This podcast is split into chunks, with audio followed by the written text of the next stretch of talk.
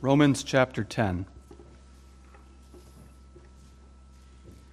The text for the sermon is verses 6 through 10. I will be focusing on those verses 6 through 10.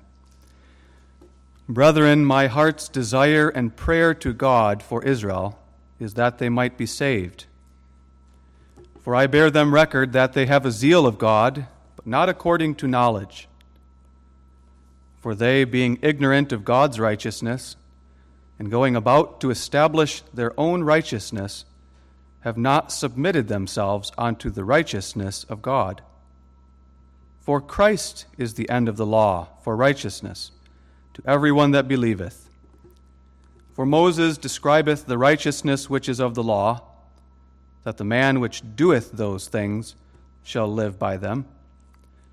But the righteousness which is of faith speaketh on this wise Say not in thine heart, Who shall ascend into heaven, that is, to bring Christ down from above? Or who shall descend into the deep, that is, to bring up Christ again from the dead? But what saith it? The word is nigh thee, even in thy mouth and in thy heart. That is, the word of faith which we preach. That if thou shalt confess with thy mouth the Lord Jesus, and shalt believe in thine heart, that God hath raised him from the dead, thou shalt be saved. For with the heart man believeth unto righteousness, and with the mouth confession is made unto salvation. For the Scripture saith, Whosoever believeth on him shall not be ashamed. For there is no difference between the Jew and the Greek, for the same Lord over all is rich unto all that call upon him. For whosoever shall call upon the name of the Lord, shall be saved. How then shall they call on him in whom they have not believed? And how shall they believe in him of whom they have not heard? And how shall they hear without a preacher? And how shall they preach except they be sent? As it is written, How beautiful are the feet of them that preach the gospel of peace and bring glad tidings of good things. But they have not all obeyed the gospel. For Esaias saith, Lord, who hath believed our report? So then, faith cometh by hearing, and hearing by the word of God. But I say, have they not heard? Yes, verily, their sounds their sound went into all the earth, and their words unto the ends of the world. But I say, did not Israel know? First, Moses saith, I will provoke you to jealousy by them that are no people and by a foolish nation I will anger you. But Esaias is very bold, and saith, I was found of them that sought me not, I was made manifest unto them that asked not after me. But to Israel he saith, All day long I have stretched forth my hands unto a disobedient and gainsaying people. We read the Word of God that far. The text, again, is verses 6 through 10. Beloved in the Lord Jesus Christ, this morning in our first worship service, we commemorated the outpouring of the Holy Spirit on Pentecost in fulfillment of the prophecy of Joel. God revealed through Joel, the prophet, that when he pours out his Spirit upon all flesh, your sons and your daughters shall prophesy. That's what we saw this morning. This afternoon, your sons and your daughter have prophesied. Two of your sons and one of your daughters has stood up here in the church and prophesied. And they prophesied when they made public confession of their faith in the Lord Jesus Christ with their mouths they confessed with their mouths the Lord Jesus, to use the words of our text, and they testified of their faith that God hath raised him from the dead. Now, in our text, God promises that if thou shalt confess with thy mouth the Lord Jesus, and shalt believe in thine heart that God hath raised him from the dead, thou shalt be saved. There is the blessed promise of the gospel And the Apostle Paul proves this promise of the gospel in verse 13. As I mentioned this morning in our service, the Apostle Paul in this chapter quotes the verse that we considered this morning in part in verse 13 when he says, For whosoever shall call upon the name of the Lord shall be saved. That's a quote from Joel's prophecy that when God pours out his Spirit, your sons and your daughters shall prophesy and whosoever shall call upon the name of the Lord shall be saved. Now the apostle takes hold of that text as a proof of the promise of the gospel throughout the whole New Testament. If thou shalt confess with thy mouth the Lord Jesus, and shalt believe in thine heart that God hath raised him from the dead, thou shalt be saved. Confession of faith is an important fruit of the Spirit. This morning, we commemorated the outpouring of the Spirit on Pentecost. Confession of faith is an important fruit that the Spirit works in the hearts and lives of believers. Public confession of faith is a significant moment in the life of a young Christian. Today, you three young people have confessed your faith before your friends and your family, before the whole world in a certain sense and before God. You have confessed before God and before Jesus Christ sitting at his right hand that you believe in him and that you promise, by the grace of God, to live a new and godly life following him.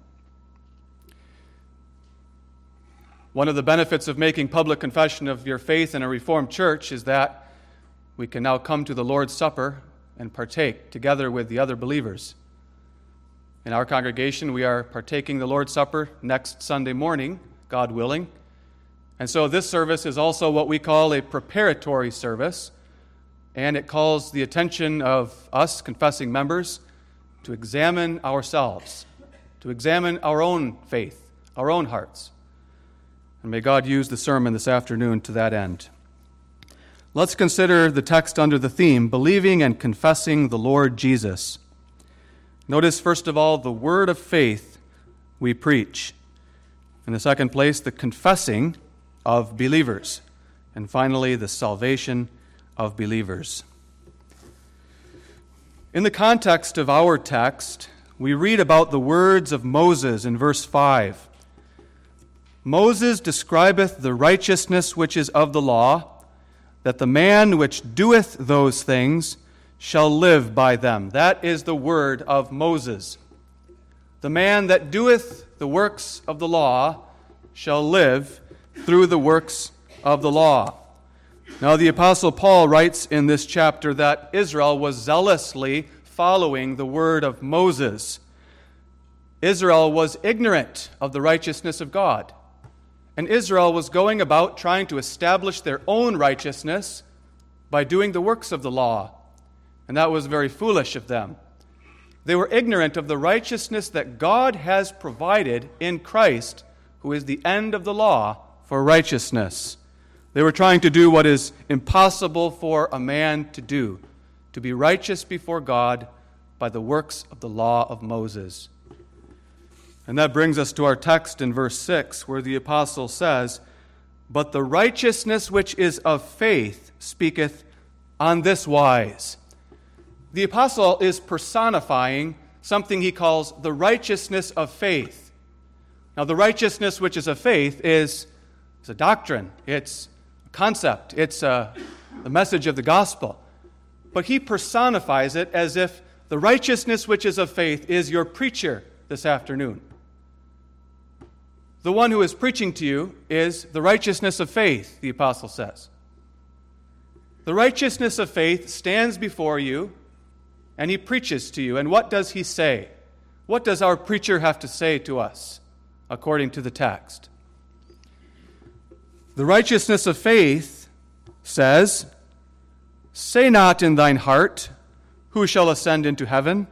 That is, to bring Christ down from above. And who shall descend into the deep? That is, to bring Christ up from the dead. The righteousness of faith doesn't say that.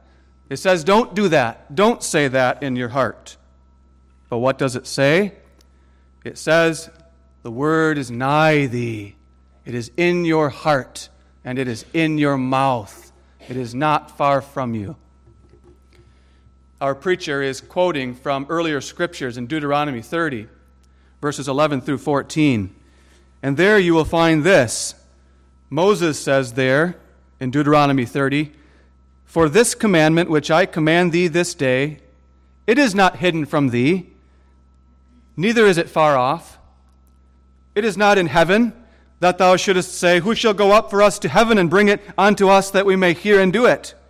Neither is it beyond the sea that thou shouldest say, Who shall go over the sea for us and bring it unto us that we may hear it and do it? But the word is very nigh unto thee, in thy mouth and in thy heart, that thou mayest do it. Paul said that. Moses said that in Deuteronomy 30. The righteousness which is of faith now takes that text and quotes it, but applies it to the gospel.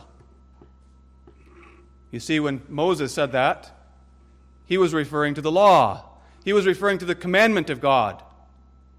He was saying about the commandment, you shouldn't say that it's hidden, it's far away, it's in your mouth, it's in your heart. But now our preacher is saying, you must apply that to the gospel. You must apply that to Christ. What is going on here? What is our text talking about? What is our preacher saying to us? Our preacher is the righteousness which is of faith. What is that preacher saying to us? The preacher is saying, Do not say in your heart, Who shall ascend up into heaven to bring Christ down? And who shall descend into the abyss of the grave to bring Christ up from the dead? Don't say that in your heart. That's what our preacher is saying to us. Why does our preacher not want us to say that in our hearts? When you say something in your heart, you are thinking it, but you're not speaking it out loud. You're pondering it, you're meditating on it, you're thinking about it. And our preacher is saying to us, don't think about that. Don't think that in your heart. Don't say that in your heart. What is he talking about when he says that? Do not say in your heart, who shall ascend up into heaven to bring down Christ for me? Or who shall descend into the deep to bring Christ up from me the, from the dead? Don't say that.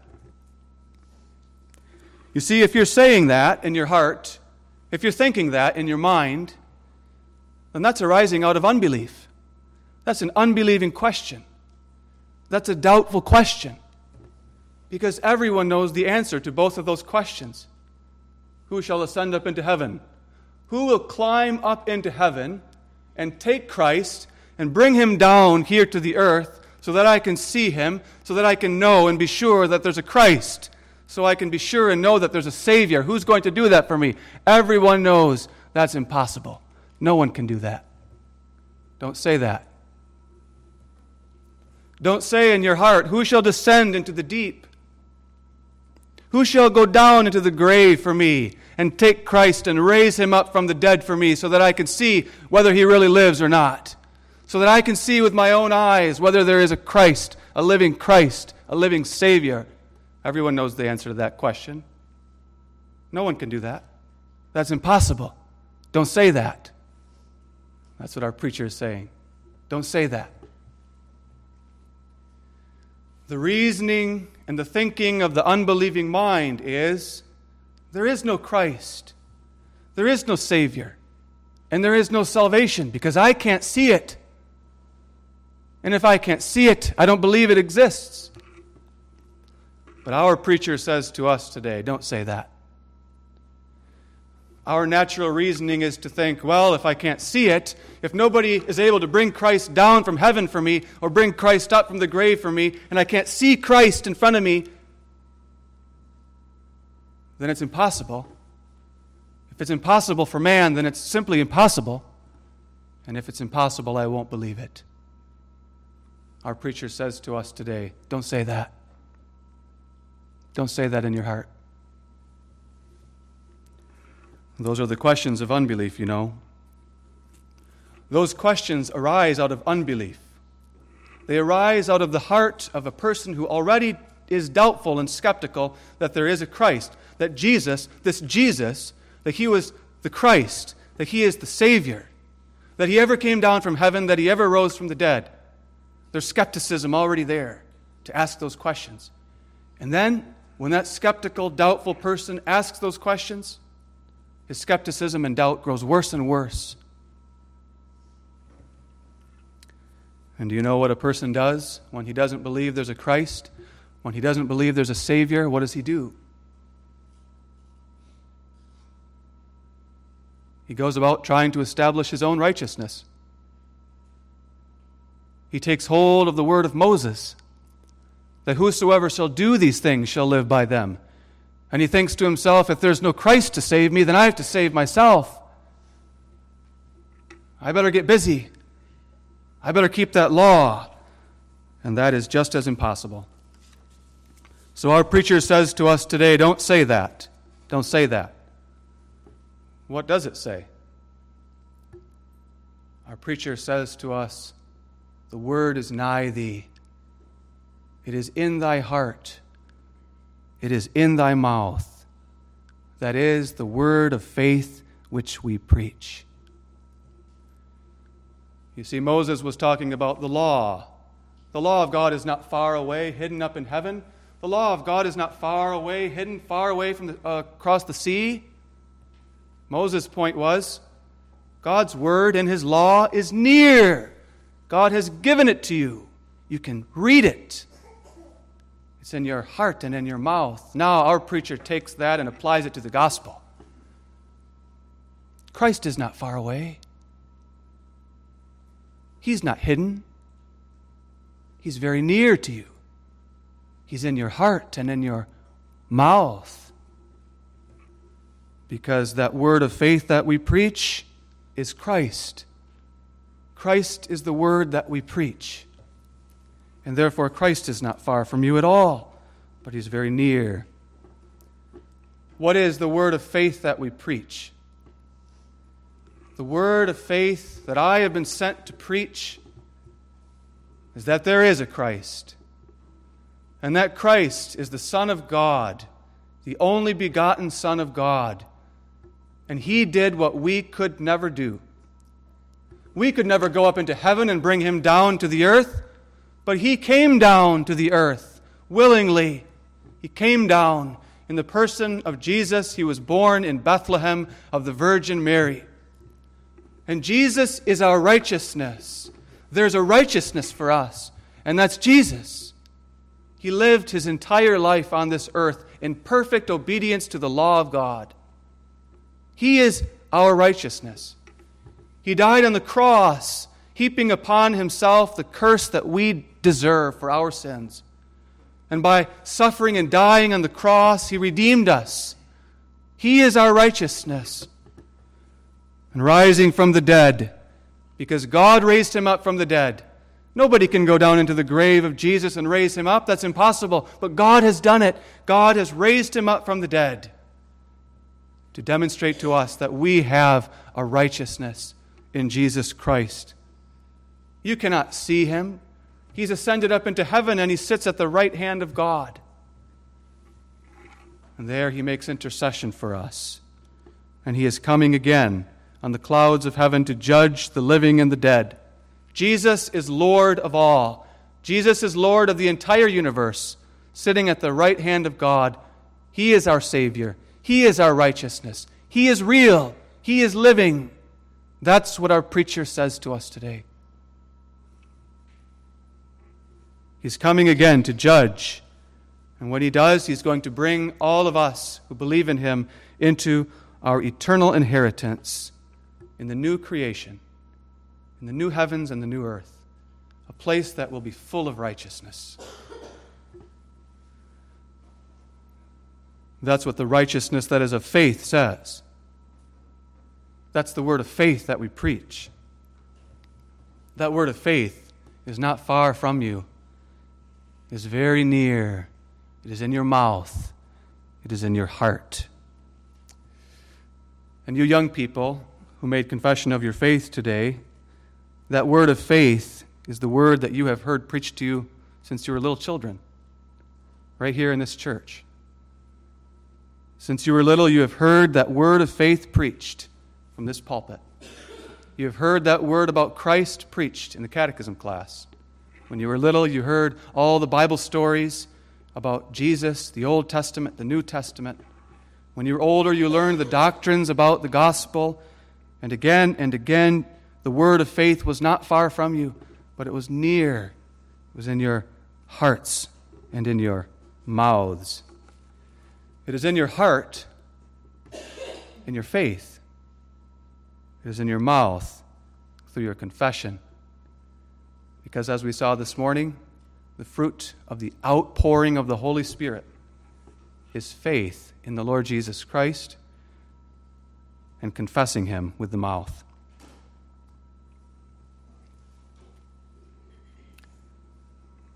And the apostle says, the word of faith that we preach, which word is Christ Jesus, the real and living Lord who is our righteousness, is also this If thou shalt believe with thy heart that God raised him from the dead, and if thou shalt confess with thy mouth that Jesus is Lord, thou shalt be saved.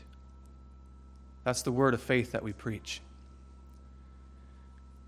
With the heart man believeth, the apostle says. The heart is the deepest, innermost, hidden core of your soul. That's your heart. We're not talking here about the physical heart that beats in your chest, but the spiritual heart. It's invisible to your eyes, to my eyes, and to everyone else's eyes except for God.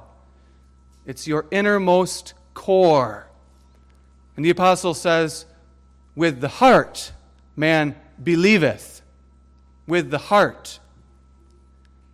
With the mind, we know things. You can put all kinds of things into your mind. You can read, you can study, you can learn, you can learn facts, you can learn doctrines, you can read the Bible and know what the Bible says, and you can put all of that into your mind. But with the mind, we don't believe. With the mind, we know things. With the heart, man believes. With the heart, we believe things that we do not see. Everyone believes something. Everyone knows something, but everyone believes something too. The question is, what do you believe? Everyone trusts in someone. Who do you trust in? Who do you put your trust in? Everyone trusts in someone. All of you trust in someone. Who do you trust in? Who do you believe in? There are some people who know all about God. They know all about Jesus.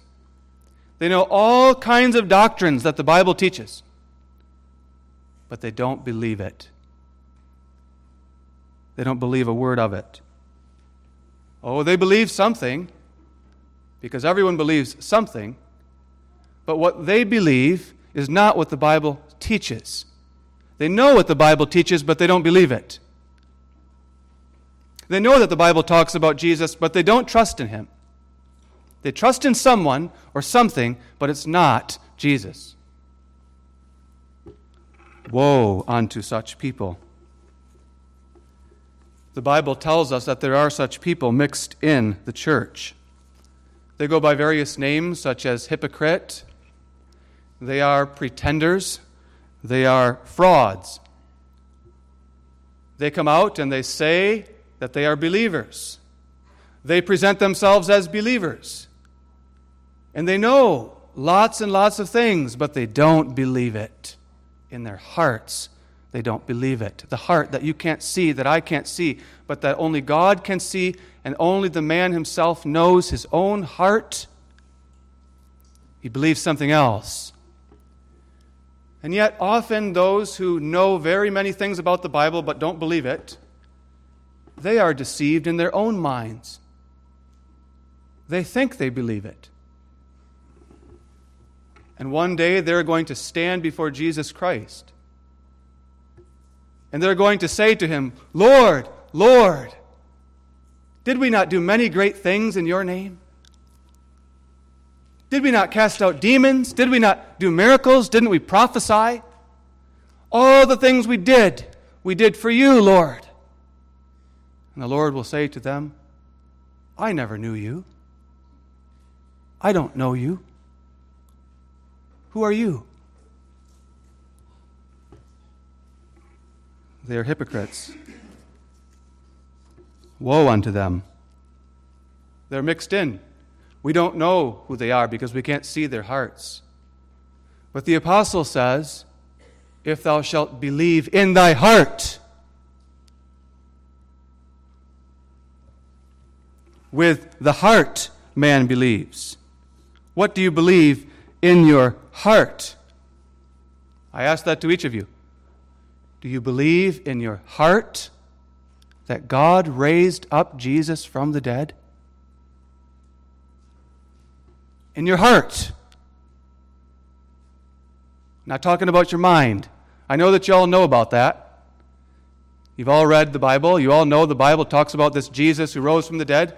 No, I'm asking you, do you believe in your heart that Jesus arose from the dead and he lives? Do you believe that Jesus is Lord? If thou shalt confess the Lord Jesus, that is, if you believe in your heart that Jesus is Lord and you confess that with your mouth, do you believe that? Do you believe Jesus is in heaven at the right hand of God, that he's truly gone there? He's done what was impossible for us to do. He came down from heaven, he rose from the dead, he went up to heaven, he sits at the right hand of God, and he is Lord. Lord over all the universe. Do you believe that?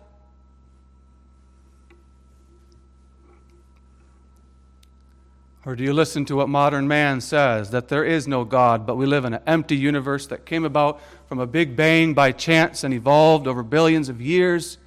Jesus died and didn't rise again, and there is no hope and no salvation. Is that what you believe in your heart?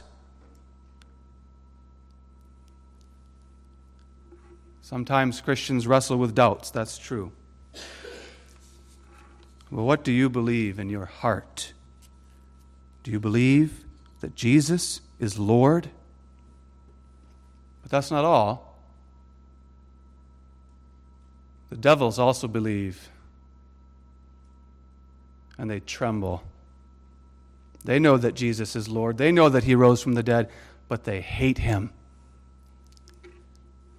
Do you believe that Jesus was raised up from the dead by God after he died on the cross for your sins? Do you believe that? Do you believe that the, the reason Christ came down from heaven was to die on the cross for you because you are a wretched, miserable sinner? Because there's nothing that you can do? Because you are lost and unable to save yourself. So he came down from heaven in his love for you to rescue you. And he shed his own precious blood for you on the cross. Do you believe that? Do you believe that Jesus is your Lord? You don't just say, Yes, I believe Jesus is Lord. Jesus is Lord, but do you believe he's your Lord? Yours which means I believe that Jesus purchased me by his blood, not with silver or gold, but by his own precious blood. He bought me, he purchased me, body and soul, and he owns me, and I belong to him. He is my Lord, and I serve him, I love him, I follow him, I devote myself to him. Do you believe that?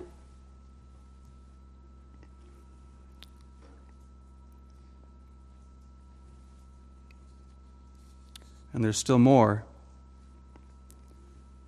Do you believe in Him who died and rose again? Do you believe in Him? You might still be deceived.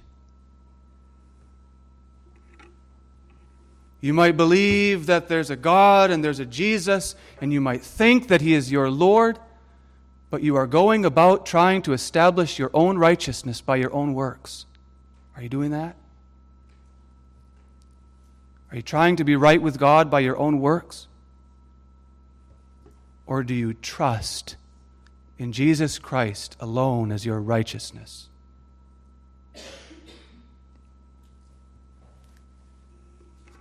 The apostle says in the text, With the heart man believeth. If thou shalt believe in thine heart that God hath raised him from the dead, you are a true believer.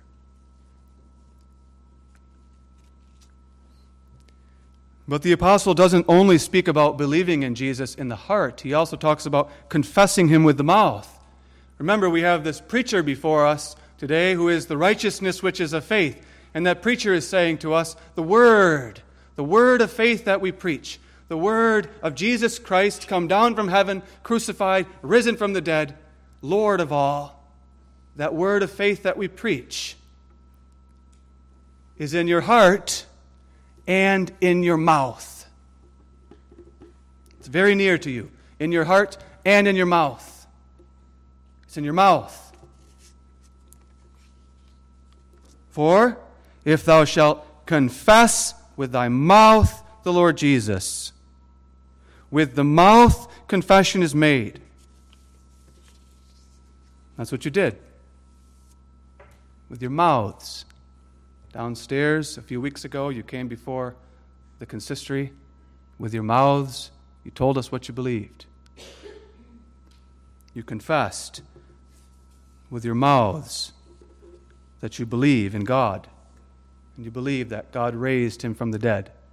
He lives, and he is your righteousness and your Savior. You said that to us. Today, here, you stood up and you confessed publicly before me and all of these people, your friends, your family, your moms, dads, grandpas, grandmas, cousins. You confessed before all of us with your mouths, Yes, I believe that. I believe in Him. He's my Savior, and I want to follow Him by the grace of God. You confessed that. Not only that, but all the angels and demons that are swarming around this building right now they always are. He confessed before them too. He said to them, I believe in Christ. He is my Lord. I serve him. I love him. I trust in him for all of my righteousness. That's what you said. more importantly, you said that before God. God heard your confession with your mouth. With the mouth, we make confession of what is in our heart. Not always. There are hypocrites. What comes out of their mouth is not what is in their heart. But when the child of God, who is a true believer, confesses with his mouth, he is saying with his mouth what he believes in his heart. It's inevitable, it must happen. Confession with the mouth is the fruit of a true and living faith. We sang that from Psalm 116 earlier. The apostle quotes that in 2 Corinthians 4, verses 13 and 14. According as it is written, I believed, and therefore have I spoken. We also believe, and therefore speak, knowing that he which raised up the Lord Jesus shall raise up us also by Jesus, and shall present us with you. The word confession in the Bible means to say the same thing God has spoken. We say the same thing. That's confession. God speaks in His Word. God speaks through the gospel. God says, Christ, my Son, is your righteousness. Confession means we say, Christ, God's Son, is my righteousness. God says, I love you. I gave my Son for you. I'm going to save you and bring you to heaven. We say the same thing God loves me. I believe that. And He sent His Son to be my righteousness. And He's going to take me home to heaven. That's confession. You're saying the same thing that God says. And when God denies something, you also deny it. When God says, what the world says that there is no God, that I don't exist, that's false. Confession means I say the same thing. That's false. When God says, you cannot establish your own righteousness by doing the works of the law, then we say, and I agree, that's false. I cannot establish my own righteousness by performing the works of the law. I deny that. That's confession. We say the same thing as God. Now, sometimes true believers fail to make that confession. True believers sometimes fail to say the same thing as God. Think of Peter. He was so proud that no matter what happened, he would never deny the Lord. He would never forsake the Lord. And Jesus warned him before the rooster crows twice, you will deny me thrice. And Peter did not say the same thing that God says, but he denied Jesus three times. But when the true child of God does that, which is a grievous sin, God always humbles him and brings him to repentance. When Peter heard that rooster, it was a trigger in his heart how great of a sin he had committed. What did he do? He went out into the darkness of the night and wept bitterly. Because he didn't confess the Lord Jesus, he denied him. But by the grace of God, believers do confess that Jesus is Lord. They say the same thing as God. Believers have been doing that for centuries. Believers did that in the early church. They stood before kings and emperors and they confessed that Jesus is Lord. They stood before King Agrippa and Festus and Felix, those mighty Roman governors and kings. They stood before Caesar Augustus or Caesar Nero and they said, Jesus is Lord. And they were thrown into the lions. They were thrown into prisons. They were burned at the stake. They were hung on the gallows because they said, Jesus is my Lord, not you. They were killed. They were sawn asunder. They were martyred. For hundreds and hundreds of years, that's been happening. And we live in times of peace and freedom. There's no one knocking on our doors threatening to haul us off to jail. There's no one at those doors right now waiting to pounce on this preacher and shackle him up and bring him into prison. Not yet. But there will be. There will be. And what will you do then? When there are men with guns waiting to take you off or put you in jail or take your life, then will you still confess the same thing? Jesus is Lord. If we live in the last days when the Antichrist comes, when he rises up out of the sea, establishes with his iron fist a one world government, and he calls everybody to bow the knee to him, what will you do? Will you then too confess Jesus is Lord? Jesus said, You have to count the cost if you will be my disciple. Those who gain their life will lose it. Those who lose their life for his sake will gain it. Whosoever therefore shall confess me before men, he said, him will I confess before my Father which is in heaven. But whosoever shall deny me before men without repentance, him will I also deny before my Father which is in heaven. But he said, Don't be afraid. Don't fear those who can take your life. Don't fear those who can kill your body, but fear God who can kill body and soul in hell. Fear him. Don't be afraid of men. Confess. Say the same thing that God says. Say, Jesus is Lord. Jesus is risen. Jesus is my righteousness. How can a sinner possibly say that? You can't. Not without the Spirit. In 1 Corinthians 12, verse 3, the apostle wrote, I give you to understand that no man speaking by the Spirit of God calleth Jesus accursed. If you have the Spirit in your heart, you will never curse Jesus. And that no man can say that Jesus is the Lord, but by the Holy Ghost. There it is again Pentecost, the outpouring of the Holy Ghost upon us, is the only power by which we can say Jesus is Lord. And we conclude now this afternoon with the same promise of salvation that we concluded with this morning. Much of the text is framed as a promise. It's the promise of salvation, the promise of the gospel. If thou shalt confess with thy mouth and shalt believe in thine heart, thou shalt be saved. That's the promise. Thou shalt be saved. Future tense, a promise. God is promising you will be saved. That promise of salvation is a particular promise, as we saw this morning. It's not a universal promise. God does not promise to save everyone.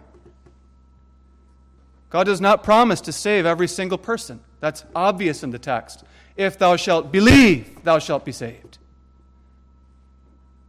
If thou shalt confess with thy mouth the Lord Jesus, thou shalt be saved. Not everyone.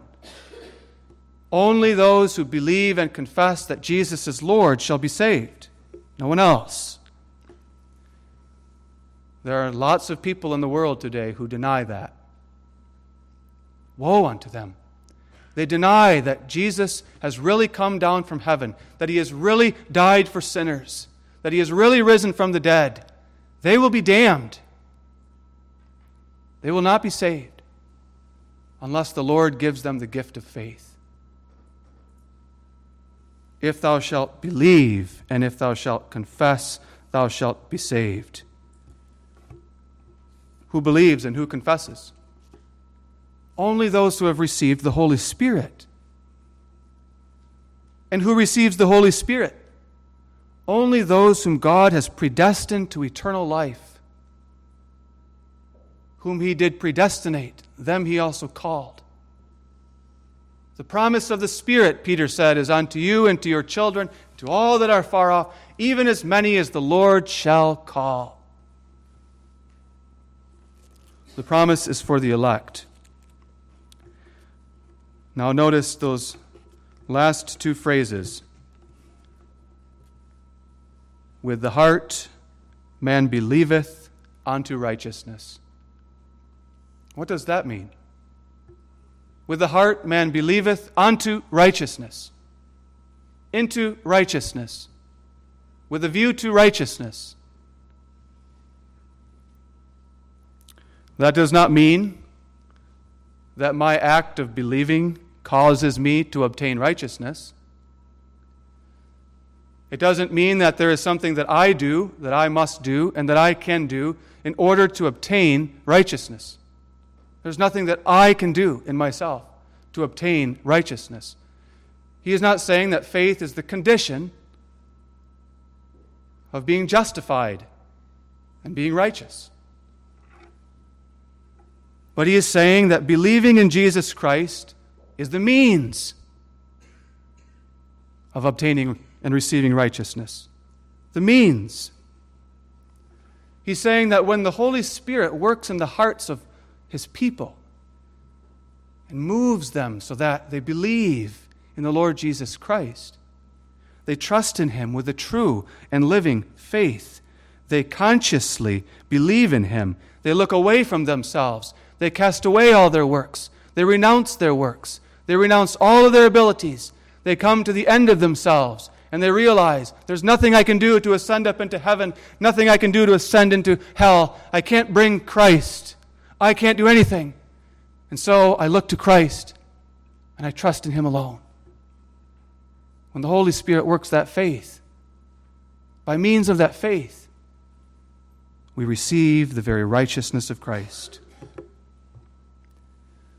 The Reformation taught us we are justified by faith alone in Christ alone. That's what the scriptures teach. That's what the gospel says. With the heart man believeth unto righteousness. When we believe by the grace of God, we receive righteousness. Not our righteousness, Christ's righteousness. The righteousness that he obtained by his life and death. We receive it. God imputes it to us freely and graciously so that we experience the supreme blessedness of the man to whom the Lord imputeth not iniquity, whose sins are forgiven, who knows peace with God. And as the Heidelberg Catechism says, even though I know that I have grossly transgressed all of God's commandments and kept none of them, I believe in my Savior, and by faith in Him, I know that God graciously grants and imputes to me his righteousness, so that it is just as if I never sinned. And it's just as if I obeyed all that obedience that Christ did for me.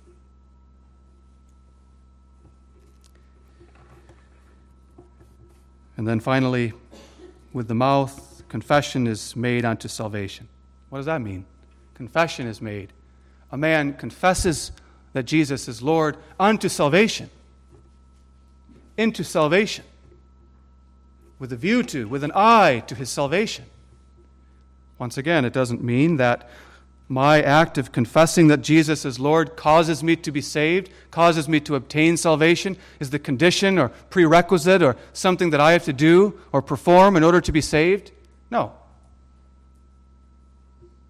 But confessing that Jesus is Lord is the path on which the child of God walks. The path that ends in complete salvation. Someone who confesses that Jesus is Lord is already saved. His very confession is the evidence that he has already been saved in principle. He has already begun to receive the blessings of salvation. God has begun the good work of salvation in him. The Spirit is already working. And now, as a child of God, already saved, already regenerated, already believing in Christ, already justified, God says to him, Now, confess that Jesus is Lord as long as you live. Walk on that path. Don't go to the left. Don't go to the right. Walk on that path. Walk on that path. Confess that Jesus is Lord. As long as you walk on that path, confess that Jesus is Lord. Unto salvation. That is, with your eye on the finish line, with your eye on the end of your life, when you will obtain much more of that salvation than you have now. When you will depart from this life of sin and sorrow and death and struggle, and you will inherit perfect salvation in your soul. Confess that Jesus is Lord until they take off your head. Confess that He is Lord until they throw you into the dungeon. Confess that He is Lord until they torture your body. Confess that He is Lord until your soul departs unto salvation. Confess that He is Lord. Confess that Jesus is Lord with a view to that great day when Jesus comes again. When He raises up your body from the dead and resurrecting you, He gives you the fullness of that salvation. You think you're saved right now? You don't know anything yet. We only have a foretaste. We only have a beginning of that salvation, a tiny, tiny beginning. Confess that Jesus is Lord until finally He gives you everything. In body and soul, you experience perfect righteousness in the kingdom of God for all eternity. That's the hope of the Christian. As we live in this world, believing in the heart what the word of faith says to us, confessing with our mouth, Jesus is my Lord. Amen. Father, we give thee thanks for the gospel, that thou hast sent thy Son to die and rise again, that thou hast done what was impossible for us to do. We thank thee, Father, for the call of the gospel. We pray that thou would prick our hearts, that thou would make us to see how much we need Jesus Christ, that we may put our full and complete trust in him. Be with these young people as they go forth now in their lives. Confirm them and establish them in their confession. Give them grace to make that confession until the day of their full salvation.